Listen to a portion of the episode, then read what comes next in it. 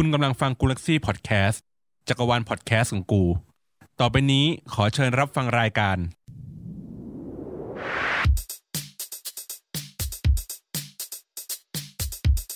Up to กู Up to date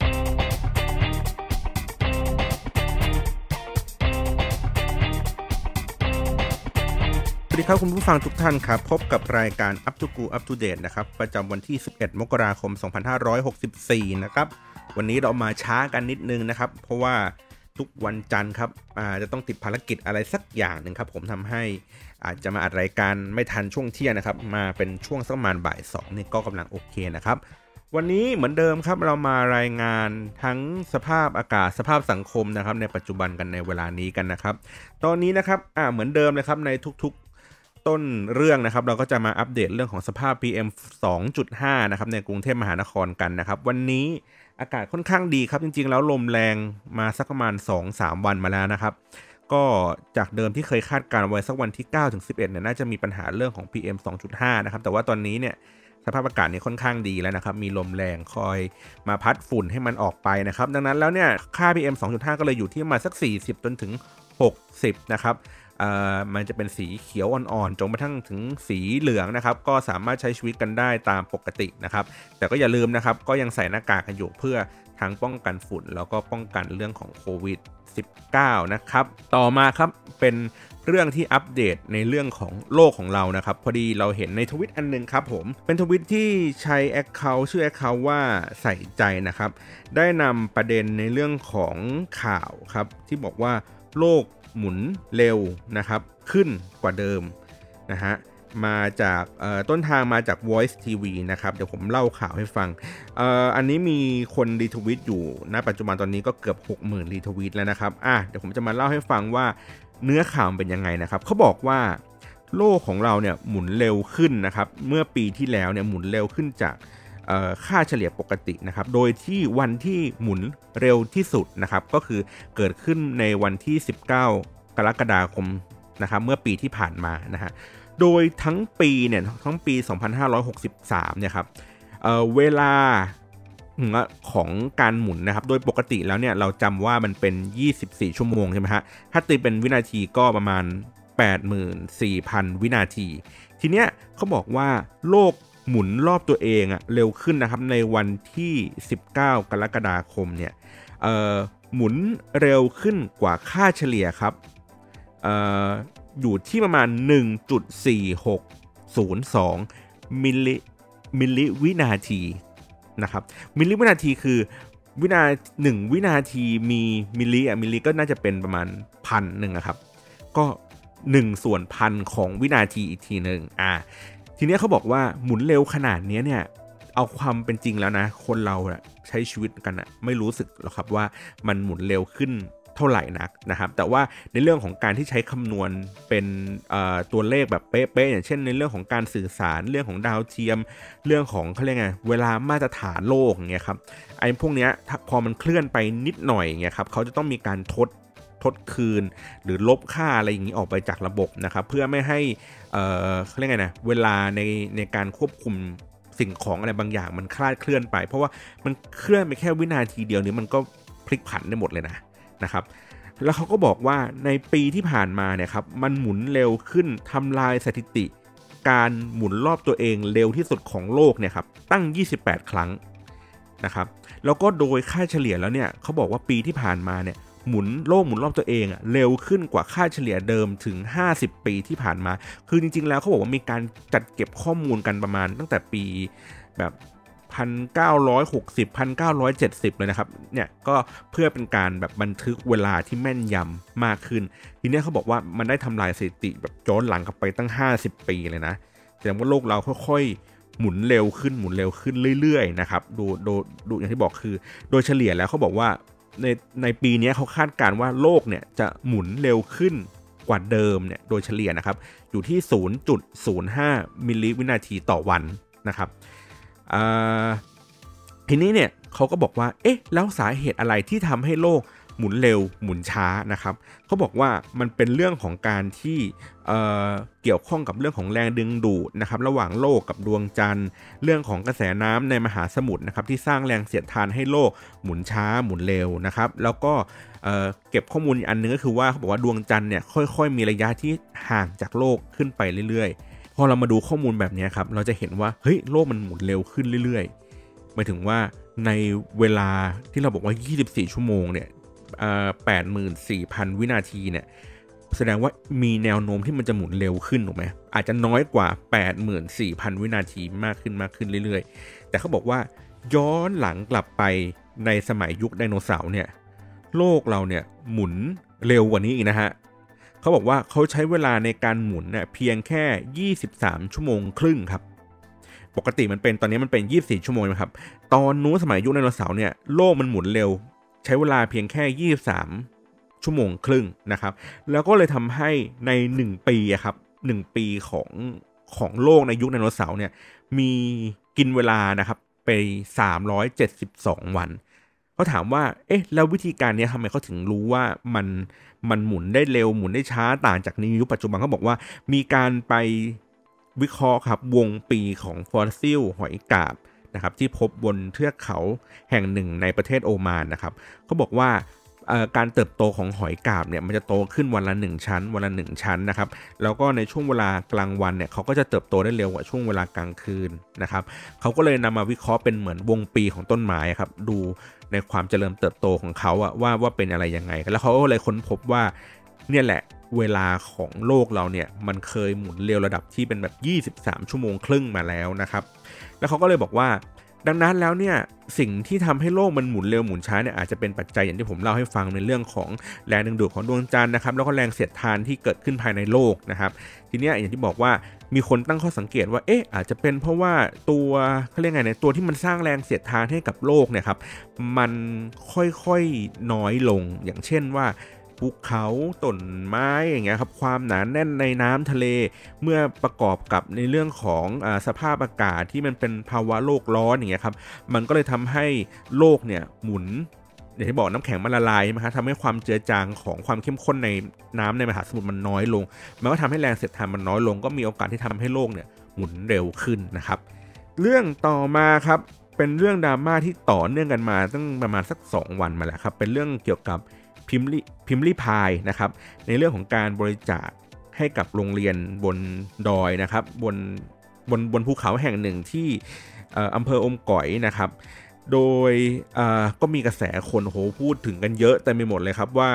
เป็นเรื่องที่ดีหรือไม่ดียังไงนะครับ บางคนก็พูดว่า เฮ้ยก็เป็นการช่วยเหลือในในสไตล์ของส่วนบุคคลนะครับ บางคนเขาก็พูดอ้างอิงไปถึงว่าโครงการนั้นนู่นนี่ว่าเฮ้ยมันเคยมีการช่วยเหลือเหมือนกัน แต่ทำไมไม่สามารถที่จะเข้าถึงความต้องการของคนในชุมชนได้มากขนาดนั้นนะครับหรือว่านะครับหรือว่าเป็นดราม่าว่า เออเอาของไปให้ชาวเขาแล้วชาวเขาเขาอยากจะได้หรือเปล่าแบบนี้เออคุณพิมพ์รีพายเนี่ยเขาก็เลยอัดคลิปไว้เมื่อคืนนี้ครับทำเป็นไลฟ์เพื่อมาชี้แจงให้ฟังว่าไอ้สิ่งที่เขาอยากจะทำหรือว่าความรู้สึกของเขาที่เขามีต่อประเด็นข่าวนี้มันเป็นยังไง ก็มีคนดูกันตั้ง 5 0 0แสนวิวนะครับ ล่าสุดครับในวันนี้เนี่ยศูนย์กศนของอมก่อยครับได้ออกประกาศห้ามโพสต์ รับบริจาคห้ามตอบโต้ใน แง่ลบผ่านสื่อโซเชียลนะครับ โดยประกาศจากศูนย์กศนนะครับอำเภออมก่อยนะครับเขาก็พูดถึงเรื่องของการที่ว่าในสถานการณ์ปัจจุบันเนี่ยมีการเผยแพร่ข้อมูลข่าวสารบนสื่อสังคมออนไลน์นะครับ เป็นจำนวนมากที่ส่งผลกระทบในด้านดีและผลเสียต่อหน่วยงานนะครับ เพื่อให้การปฏิบัติราชการเป็นไปด้วยความเรียบร้อยเนี่ยจึงขอประกาศให้ครูและบุคลากรในหน่วยงาน หน่วยงานของกศนนะครับ ปฏิบัติตามคำสั่งดังนี้ ข้อ 1 คือห้ามโพสต์ข้อความเกี่ยวกับการรับบริจาคผ่านสื่อโซเชียลหรือช่องช่องทางอื่นทุกช่องทางนะครับ ข้อ 2 ห้ามตอบโต้หรือแสดงความเห็นในแง่ลบผ่านสื่อโซเชียลข้อ 3 การงดรับบริจาคทุกประเภทจากหน่วยงานภาคีเครือข่ายอื่นๆ นับแต่วันนี้เป็นต้นไปนะครับ อันนี้ก็ เป็นประเด็นขึ้นมาว่า เอ้ยมีการโพสต์แบบนี้ ในฐานะของการในฐานะของคนที่ทำเรื่องของการสื่อสารนะครับ ผมก็มองว่ามันก็ค่อนข้างโอเคนะหมายถึงว่ามีการประกาศที่ค่อนข้างรวดเร็วครับ คือมันเป็นการป้องกันมันเป็นมาตรการหนึ่งของการป้องกันในเรื่องของ crisis management นะครับแหมสำเนียงดีมากเลย crisis management เลยนะก็คือเขาบอกว่า คือรู้ว่าไม่ว่าคุณจะโพสต์อะไรขึ้นไป ในฐานะของหน่วยงานเนี่ยมันมีผลดีและผลเสียเกิดขึ้นตามมาในกระแสแบบนี้ที่เกิดขึ้นดังนั้นเนี่ยขอให้ทุกๆ คนน่ะหยุดก่อนอย่าเพิ่งตอบโต้อะไร ไม่ว่าจะเป็นเรื่องที่ดีสนับสนุน หรือว่าเรื่องอะไรใดๆก็ตามเนี่ยให้หยุดไว้ก่อนนะครับเพื่อให้กระแสดราม่าเนี่ยมันลดลงไป แล้วถึงหลังจากนั้นไปก็จะมีการแก้ไขนั่นนู่นนี่อะไรอย่างนี้ก็ว่ากันไปอีกทีหนึ่งนะครับแต่ว่าอันนี้ก็ถือว่าเป็นขั้นตอนปกติของการจัดการเรื่องของ crisis management นะครับทีนี้เรามาดูเทรนด์ทวิตเตอร์กันครับว่าตอนนี้มีเรื่องอะไรเกิดขึ้นบ้างนะครับในเวลาบ่าย2นะครับบ่าย2เกือบครึ่งเนี่ยก็จะมีแฮชแท็กที่เกี่ยวข้องกับศิลปินนะครับลาแล้วอันนี้คืออันดับหนึ่งนะครับลาแล้ว JYP นะฮะ น่าจะเป็นเรื่องที่เกี่ยวข้องกับค่ายศิลปินคนใดคนหนึ่งนะครับน่าจะเป็นเกี่ยวกับแบมแบมนะครับ แล้วก็เป็นพวก God Seven นนะครับต่อมาอันดับ 2 ครับ ชื่อว่า Our Rainbow Nancy นะครับ อันนี้ก็เป็นเกี่ยวกับศิลปินเกาหลีนะครับ เป็นฝั่งผู้หญิงนะครับ อันนี้ผมไม่ไม่รู้จักจริง ๆ ว่าเป็นใครนะครับ โอเคเราก็จะมีเป็นแฮชแท็กที่เป็นภาษาเกาหลีนะครับ อยู่มา 3-4 อันนะครับ แต่วันนี้ที่เราจะมาพูดกันถึงแฮชแท็กอันนึงครับ ที่มันเคยติดอันดับ ตอนนี้ติดอันดับอยู่ที่ 25 ครับ จริงๆ มันเคยอันดับสูงกว่านี้ อันดับที่ 10 กว่าๆนะครับ ก็คือเรื่องของแฮชแท็กแบน Bakery Books นะครับ เนื้อหาจะเป็นยังไง เดี๋ยวมาฟังกันครับในช่วงหน้าครับ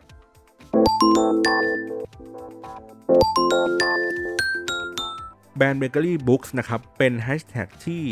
บรรดาเหล่าแฟนๆ ของนิยายเรื่องปรมาจารย์ลัทธิมารนะครับ ได้ตอบโต้กับสำนักพิมพ์ที่ได้รับลิขสิทธิ์ในการจัดพิมพ์ นิยายปรมาจารย์ลัทธิมารนะครับว่ามีปัญหานั่นนู่นนี่อะไรอย่างนี้กันนะครับ แล้วก็เลยถึงขั้นระดับที่ว่าติดแฮชแท็กว่าแบน Bakery Books นะครับ เรื่องราวเกี่ยวข้องกับการที่ทางสำนักพิมพ์นะครับ ได้ทำ box set ขึ้นมา ทางสำนักทางสำนักพิมพ์ครับได้ทำ box set ขึ้นมา 1 ชุดนะครับโดยที่ใน box setนี้เนี่ยมีเป็นเล่มพิเศษครับที่นอกเหนือจากนิยาย 5 เล่ม นะครับมีมีมีอีกเล่มหนึ่งเป็นตอนพิเศษนะฮะทำใส่ใน box set หนึ่ง box เนี่ยขายในราคา 899 บาทนะครับในภายใน box set นั้นเนี่ยจะประกอบไปด้วยหนังสือเล่มพิเศษ 1 เล่มนะครับที่มีปกใหม่ด้วยนะ แล้วก็มีเป็นโปสการ์ดกับที่คั่นหนังสือเป็นลายเดียวกับปกหนังสือนะครับแล้วก็มีปกพลาสติกพิมพ์ลาย มีโปสเตอร์ A3 นะครับที่เป็นทั้งเป็นรูปของปกเนี่ย แล้วก็มีลายอื่นๆด้วยนะครับ มีปกลายพิเศษ มีสติกเกอร์ และโปสการ์ดลายชิบินะครับ ก็จะเป็นเหมือนลายตัวการ์ตูนที่แบบเพราะว่าเพราะว่าตัวปรมาจารย์ลัทธิมารก็จะเป็นเหมือนนิยายจีน เพราะฉะนั้นเนี่ยเขาก็จะมีเป็นภาพภาพลักษณ์ของเหมือนแบบเป็นภาพคนแบบแต่งชุดเป็นจีนจีนใช่ไหมครับแต่อันนี้เขาจะทำเป็นตัวการ์ตูนเล็กๆ น่ารักน่ารักอะไรเงี้ยใส่เข้ามานะครับ ขายอยู่ที่ราคา 899 บาทนะครับ ทีเนี้ยปัญหาของมันก็คือว่า คนก็วิพากษ์วิจารณ์กันครับบรรดาแฟนๆของปรมาจารย์ลัทธิมาเขาพูดว่าเออหนังสือ 5 เล่มเองเนี่ยขายอยู่ในราคา 1,820 บาท แต่ตัวบ็อกเซตอันนี้เนี่ยที่มีตัวเล่มพิเศษเข้าไปอยู่ในนี้เขาขายอยู่ที่ 899 บาท โดยราคาหนังสือเองจริงๆอะมันอยู่ที่ประมาณ1เอ่อ209 บาทนะครับ แต่ว่าขายบ็อกซ์อย่างเดียวเนี่ย 690 บาทนะครับ มันก็เลยทำให้แบบ เอ๊ะราคามันดูไม่สมเหตุสมผลกันหรือเปล่านะฮะหรือแม้กระทั่งว่าถ้าสามารถซื้อหนังสือ 5 เล่มเนี่ยบวกกับไอ้เล่มพิเศษอันนี้เข้าไปอีกเนี่ยมันก็ทำให้ทั้งชุดทั้งจักรวาลของปรมาจารย์ลัทธิมารเนี่ยมีมูลค่ารวมกันแล้ว 2,719 บาท ซึ่งมันรู้สึกว่ามันแพงเกินไปนะครับเอ่ออันนี้คือเรื่องที่หนึ่งที่เขารู้สึกว่ามันมันมันราคามันสูงเกินไป ข้อ 2 เขาพูดว่าภายในของที่ได้อะครับ มันไม่ มันไม่คุ้มค่ากับสิ่งที่เขาได้จ่ายไปนะครับ อย่างเช่นว่าเรื่องของ box set เนี่ยไม่ค่อยสวยนะครับ ของแถมเนี่ยก็ไม่ได้เวอร์วังอลังการอะไรมากมายนักแล้วก็โปสเตอร์เนี่ยก็ลายเดียวกับออของที่เคยได้แถมมาแล้วในเล่มที่ 5 นะครับ หรือว่าตัวลายการ์ตูนชิบิเนี่ยซึ่งบางคนเขาก็อาจจะไม่ได้ชอบไอตัวการ์ตูนพวกนี้เนี่ยแบบมาแถมเข้ามานะครับ แล้วก็ในตัวของคุณภาพเองเนี่ยเขาตั้งข้อสังเกตว่าตัวเล่มพิเศษเนี่ยมีการแปลที่สำนวนแปลกไปจากเดิม แปลกไปจากเล่ม 1-5นะครับก็คิดว่าน่าจะมีการเปลี่ยนผู้แปลนะครับ แล้วก็มีการที่ใช้คำผิดเนี่ยค่อนข้างเยอะอยู่ในหนังสือเหมือนการตรวจปรูฟเนี่ยไม่ค่อยดีเท่าไหร่นะครับ ก็เลยทำให้เขารู้สึกว่ามันไม่ค่อยคุ้มค่ากับสิ่งที่เขาจะต้องเสียเงิน เพื่อซื้อในตัวของเอเลมพิเศษ แล้วก็บ็อกเซสตัวเนี้ยที่ที่มันคู่กันอยู่นะครับอืมอันนี้เป็นประเด็นที่เกิดขึ้นกับ Hashtag b a n d Bakery Book นะครับ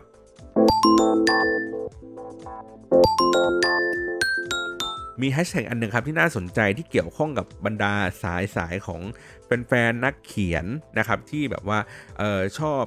จิ้นในเรื่องของอะไรเป็นพิเศษเนี่ยแล้วก็ผลิตผลงานขึ้นมาทั้งแต่งฟิก แล้วก็ทำเป็นตัวกราฟิก เป็นตัวรูปอะไรอย่างนี้ต่างๆนะครับ ก็มีแฮชแท็กที่น่าสนใจก็คือว่าเป็นแฮชแท็กสวัสดีสายผลิตนะครับ ก็เป็นคนที่ผลิตตัวที่เป็นตัวการ์ตูนตัวอะไรอย่างเงี้ยมา แล้วเขาก็จะมาโพสต์เผยแพร่นะครับใน Twitter กัน เออมันก็จะเป็นแฮชแท็กที่เขาโชว์ผลงานนะครับ ทั้งตัวที่เป็นภาพวาด ตัวที่เป็นกราฟิกตัวอะไรอย่างเงี้ยต่างๆ ที่มันมีความน่าสนใจมีความสวยงามอยู่ค่อนข้างเยอะนะครับ ถ้าเกิดว่าใครได้ไปดูตามงานที่เขามีงานแฟร์พวกเนี้ยครับเป็นงานเหมือนงานทำมือ ถ้าเป็นเมื่อก่อนก็คือเป็นงานหนังสือทำมือ มีเพลงทำมือมีนั่นมีนู่นทำนี่ทำมือใช่ไหมฮะอันนี้ก็จะเป็นงานเหมือนกราฟิกที่เขาวาดบนคอมพิวเตอร์บ้างวาดบน iPad บ้างนะครับโดยที่ได้รับแรงบันดาลใจมาจากเรื่อง คู่จิ้นคู่ฟิกอะไรอย่างเงี้ยต่างๆ ตามวัฒนธรรมที่เขาเสพในในในช่วงนี้หรือว่าก็อาจจะ create ตัว character อะไรขึ้นมาสักอย่างเองนะครับแล้วก็ทำมาเป็นสติกเกอร์ขายหรือบางคนก็ทำเป็นวอลเปเปอร์อยู่ในโทรศัพท์มือถือนะครับหรือว่าทำเป็นโปสการ์ดทำเป็นภาพถ่ายทำเป็นอะไรอย่างนี้ไปนะครับ ซึ่งแฮชแท็กสวัสดีสายผลิตเนี่ยก็ได้รวบรวมหมายถึงว่าได้รวบรวมเนื้อหาพวกนี้ครับ ความสวยงามพวกนี้มาวางเอาไว้โดยที่เจ้าตัวแต่ละคนเองก็เอาของตัวเองที่ตัวเองมีอยู่เนี่ยมาโชว์กันนะครับก็เป็นแฮชแท็กดีๆ ที่น่าสนใจในช่วงนี้นะครับ ยังไงลองเข้าไปดูเข้าไปติดตามกันได้นะครับ วันนี้น่าจะเพียงพอสำหรับรายการ Up to Go Up to Date ประจำวันที่ 11 มกราคม 2564 นะครับ ขอให้วันนี้เป็นวันที่สะอาดสดใส ไร้ฝุ่นไร้เชื้อโรคนะครับ ขอบคุณสำหรับการรับฟังครับ สวัสดีครับ